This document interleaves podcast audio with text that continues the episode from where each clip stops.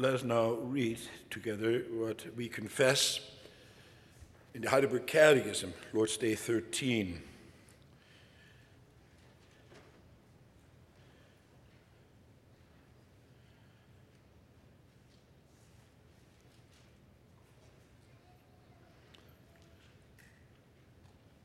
There we find God's word summarized as follows Why is he called God's only begotten Son, since we are also are children of God?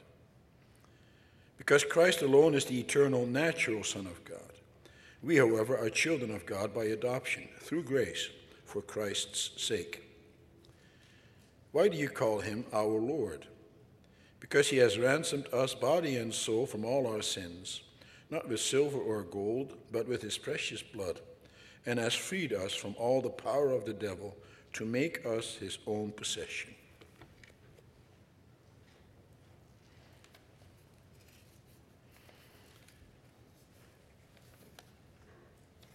After the sermon, we will sing from hymn 64, stanzas 1 and 2, about our only comfort as it is confessed in Lord's Day 1 of the Heidelberg Catechism.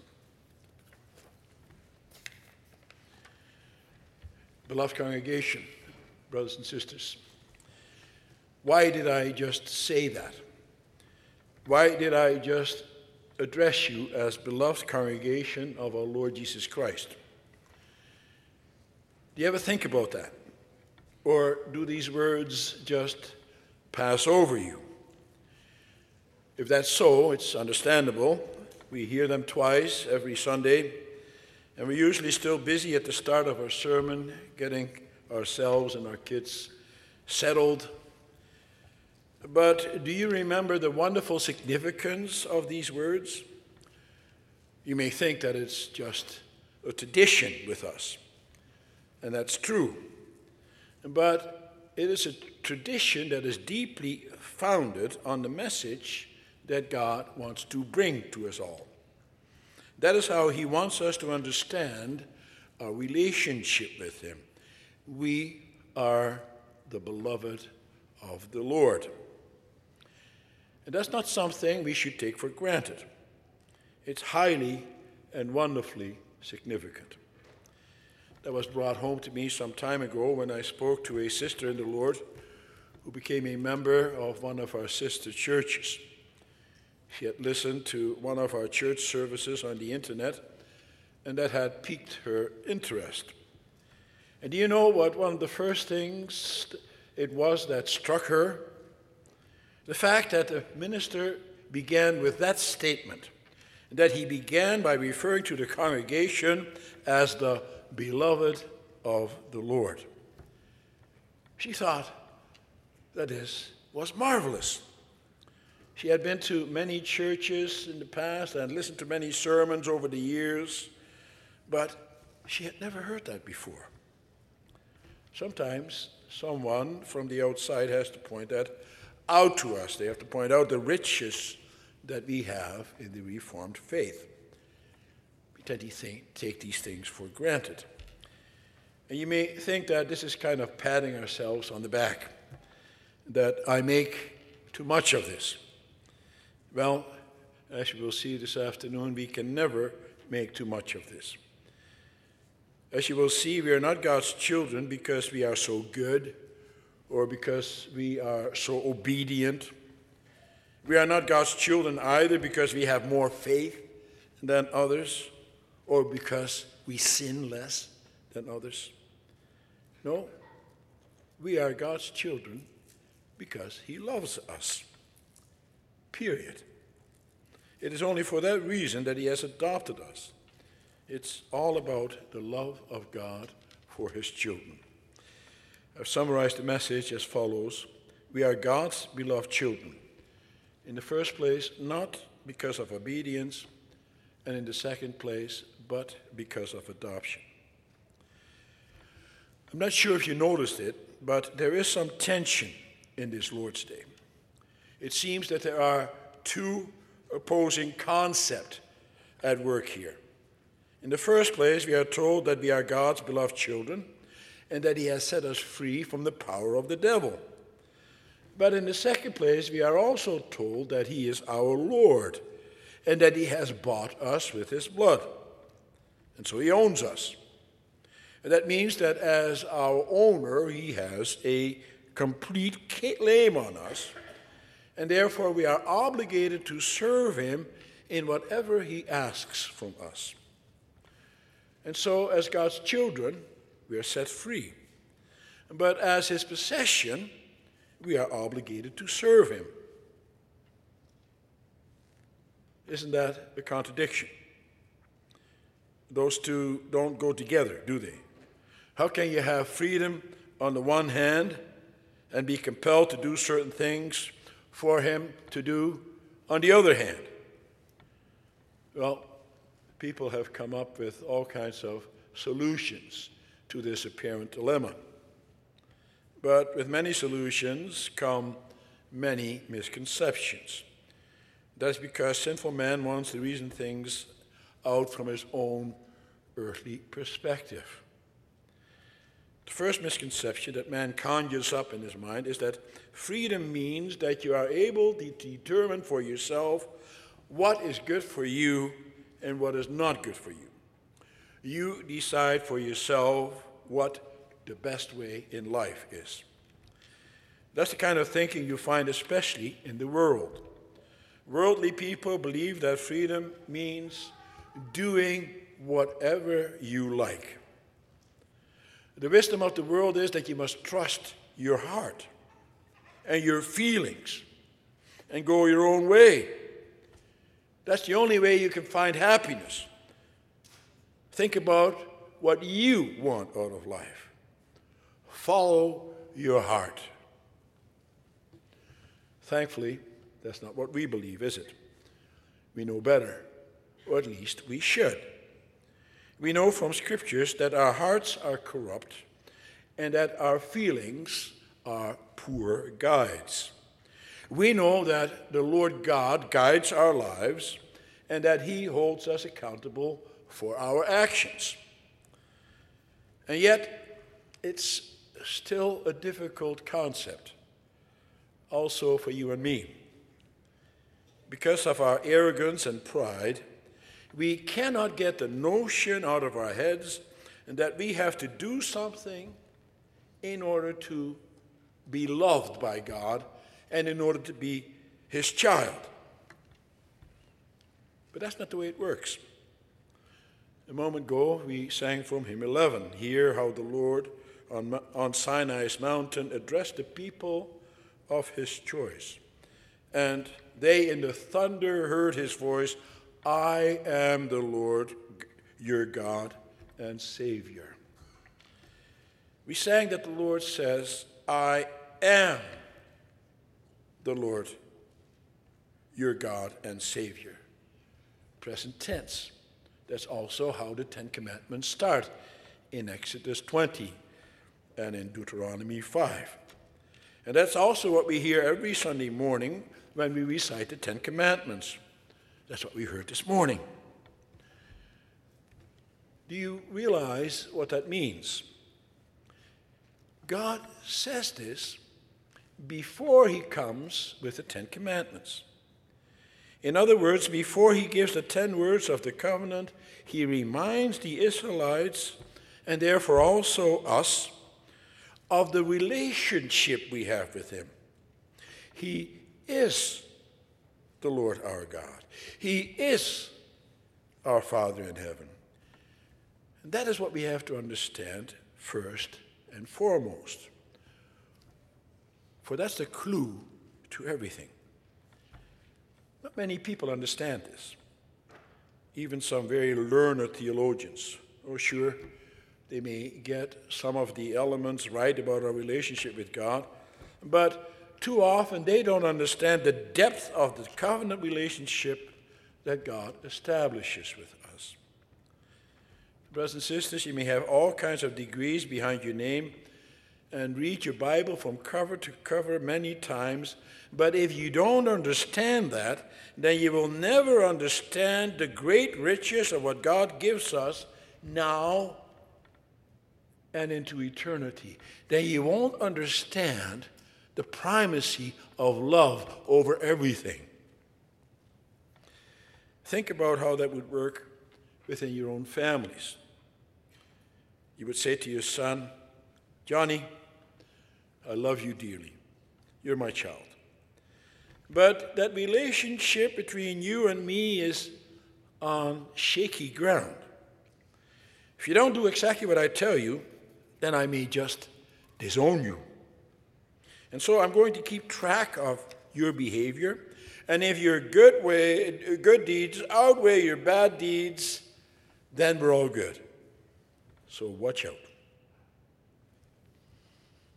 That's not the way it works, is it? You love your child, and you try to show that in every way.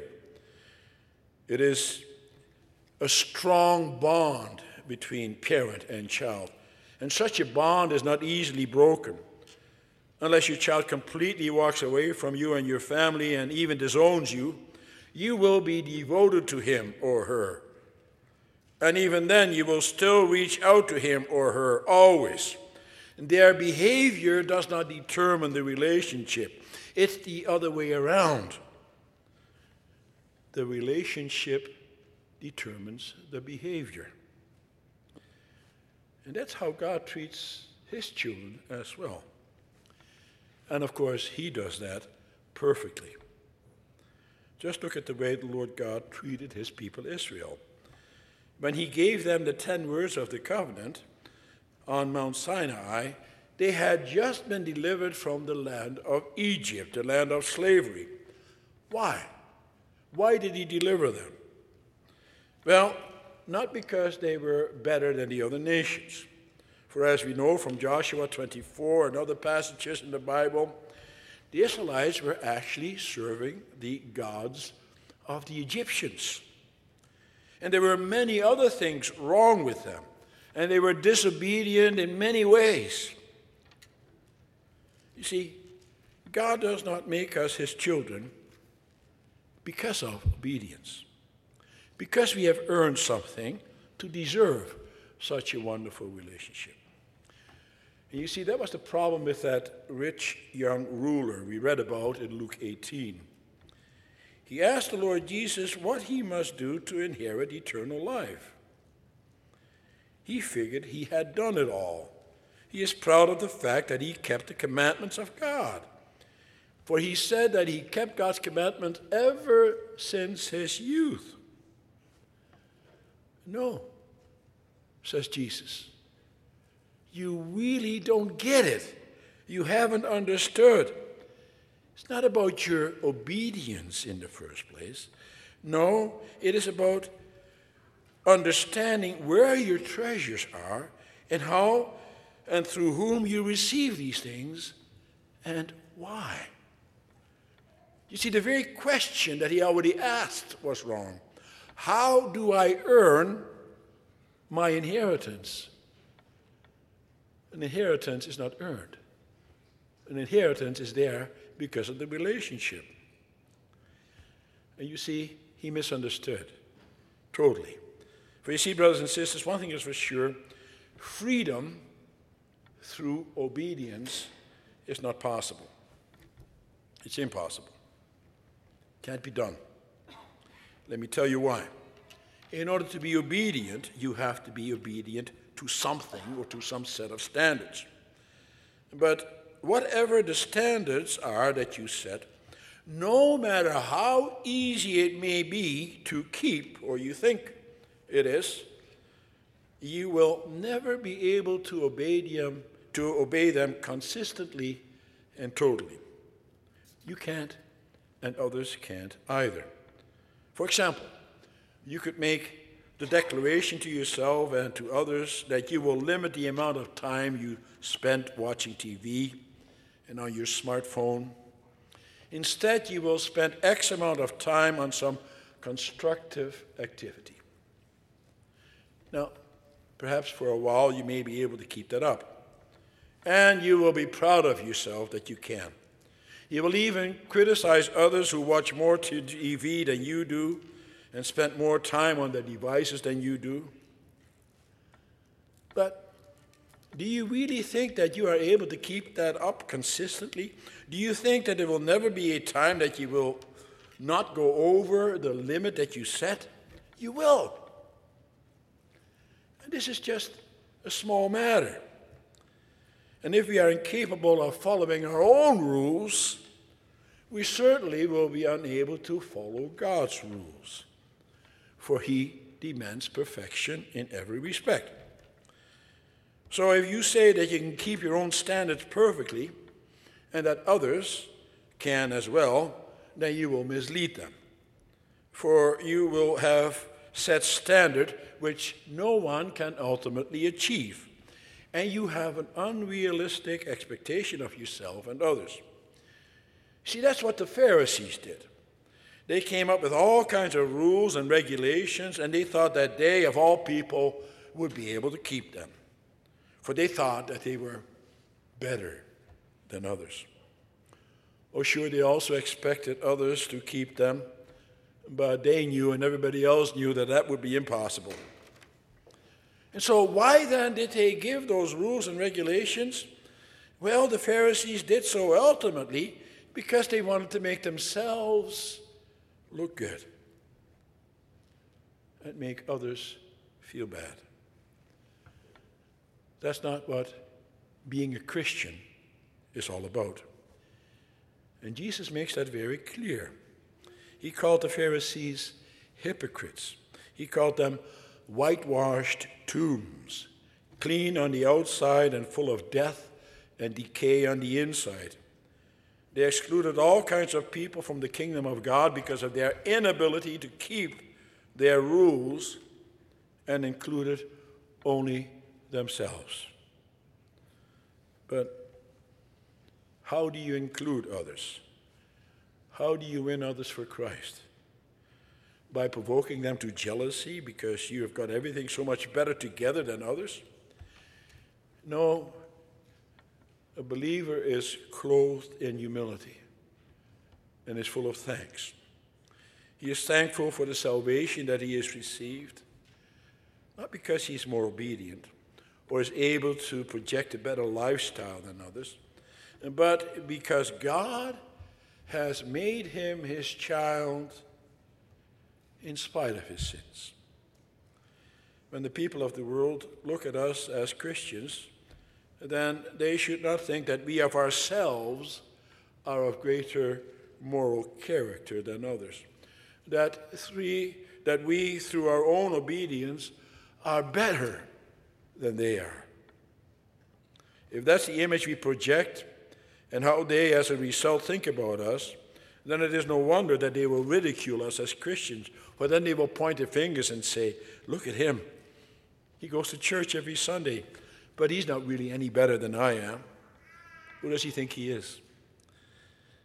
Brothers and sisters, the Lord God is not concerned about my or your obedience in the first place. Of course, it's not so that we don't have to be obedient. Of course we do. That's why God gives us the Ten Commandments, and we must do our utmost to keep them. We'll say a little bit more about that in a moment. But that's not the point the keeping of God's commandment is only the external side of our lives. If you emphasize obedience without putting it in the proper perspective, then you will always have a dual morality. For then it becomes your obedience over against somebody else's obedience.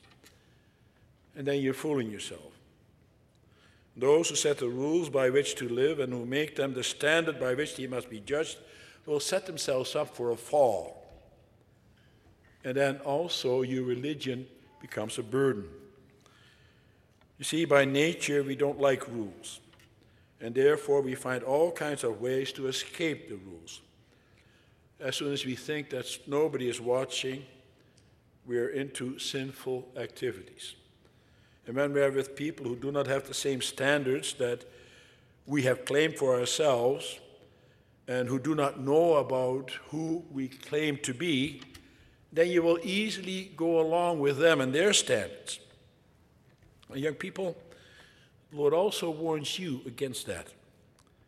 Don't think that being a Christian is a burden because of the rules and regulations. Don't think of being a Christian as something you must do. No, it is something that you are. And there is a world of difference in those distinctions. And now we come to the heart of the matter.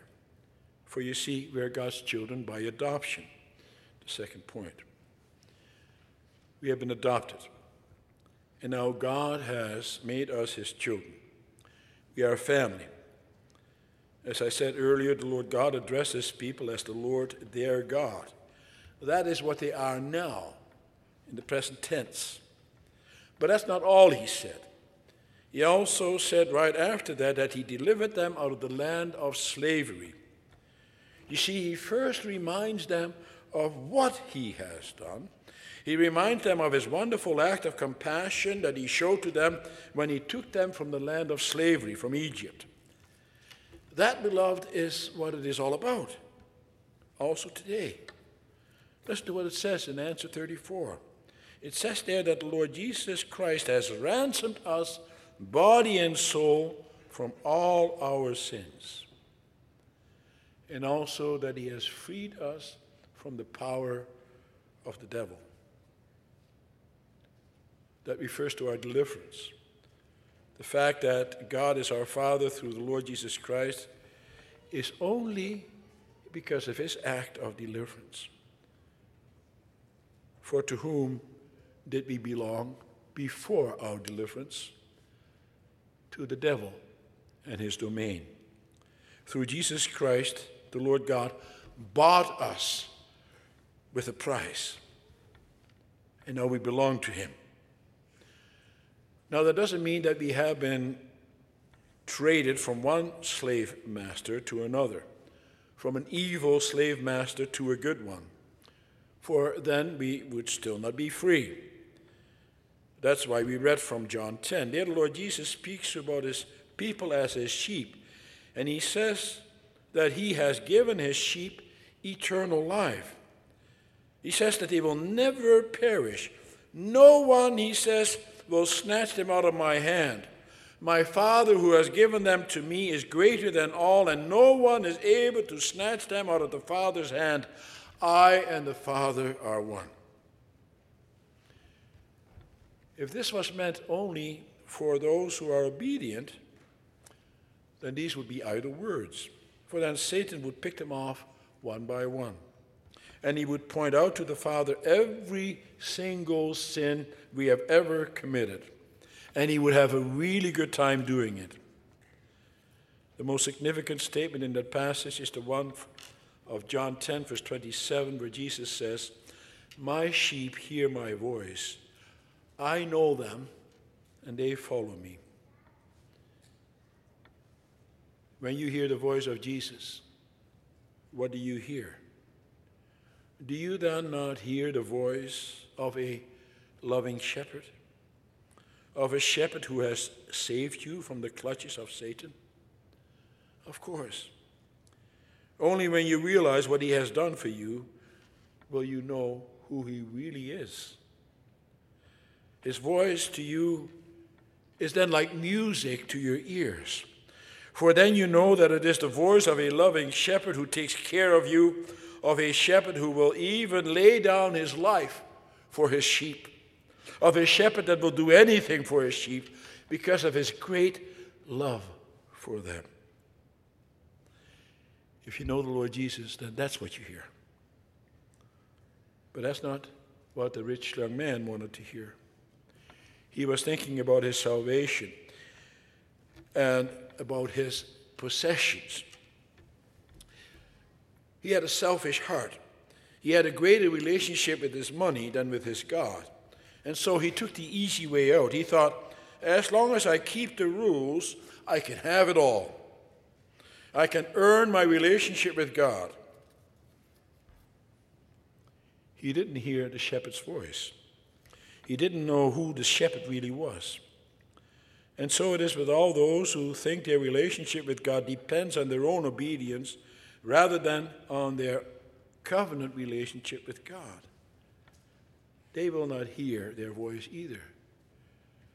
It's also the way it is in a marriage. There are rules in a marriage.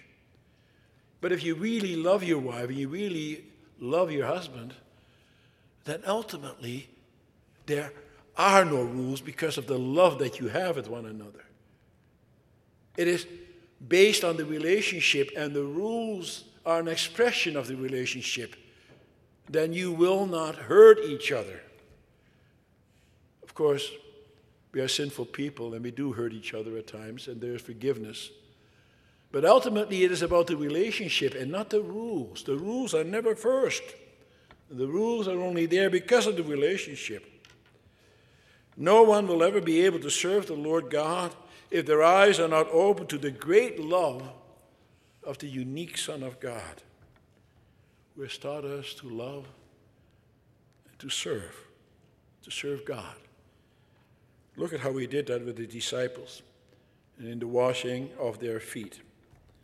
After he humbled himself as a servant and washed all their feet, he said to them, If I then, your Lord and teacher, have washed your feet, you also ought to wash one another's feet. Did you get that? We would say, Now that I have washed your feet, you should also wash my feet. No, he tells them to wash each other's feet. Once again, he is not concerned about himself, it is about others. That's how you serve. That's how you serve out of love if you see, if you truly see how the Lord Jesus has made us children of the Father, then you will also want to follow in his footsteps. And then you are set free to serve in the way that he serves. And then you're also set free from slavery to sin. The main thrust about being children of God is not through obedience as such, if that were so, then his reaction to that rich young, young ruler would have been much different. For then the Lord Jesus would have acted in anger and told him to get with the program, to keep the commandments, to keep on doing them. As it is, he was sad. Why? Because the man did not grasp his relationship with God. It's also the way it is in human relationships. If we think that it is to love one another through the rules that we set, then we don't have a loving relationship. Then we have nothing but a cold blooded contract. And if that's all it is, then we are sad. Then we are disconnected. And then we are lonely because there is no connection.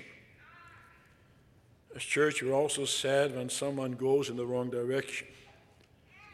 Not because he or she broke the rules, the commandments, but because he or she broke the relationship with God. In such a case, you don't become angry, but become sad and disappointed.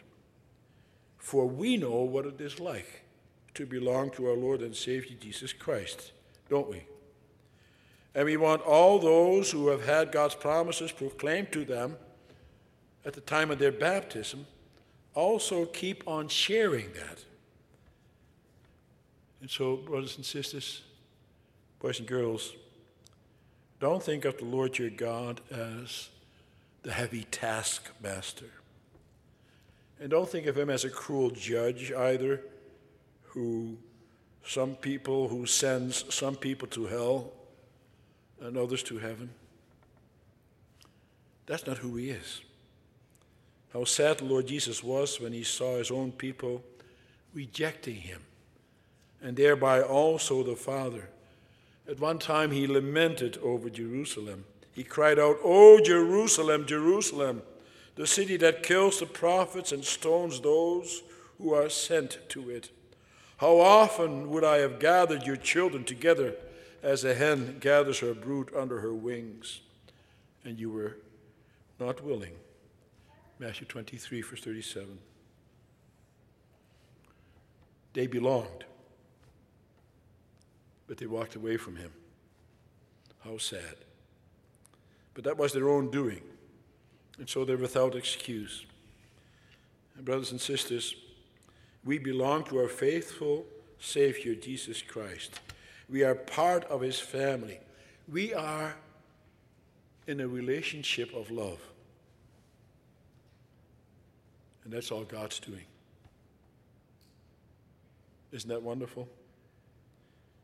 Now that you know that this is so, then now you also need to serve Him and each other. And now you would also want to be obedient to Him, don't you? Because you love Him. Love comes before obedience. The relationship is part of the obedience. You cannot separate the two. God loves you and me. And that's why we must love Him and each other as well. Do that today, tomorrow, and for the rest of your life. Amen.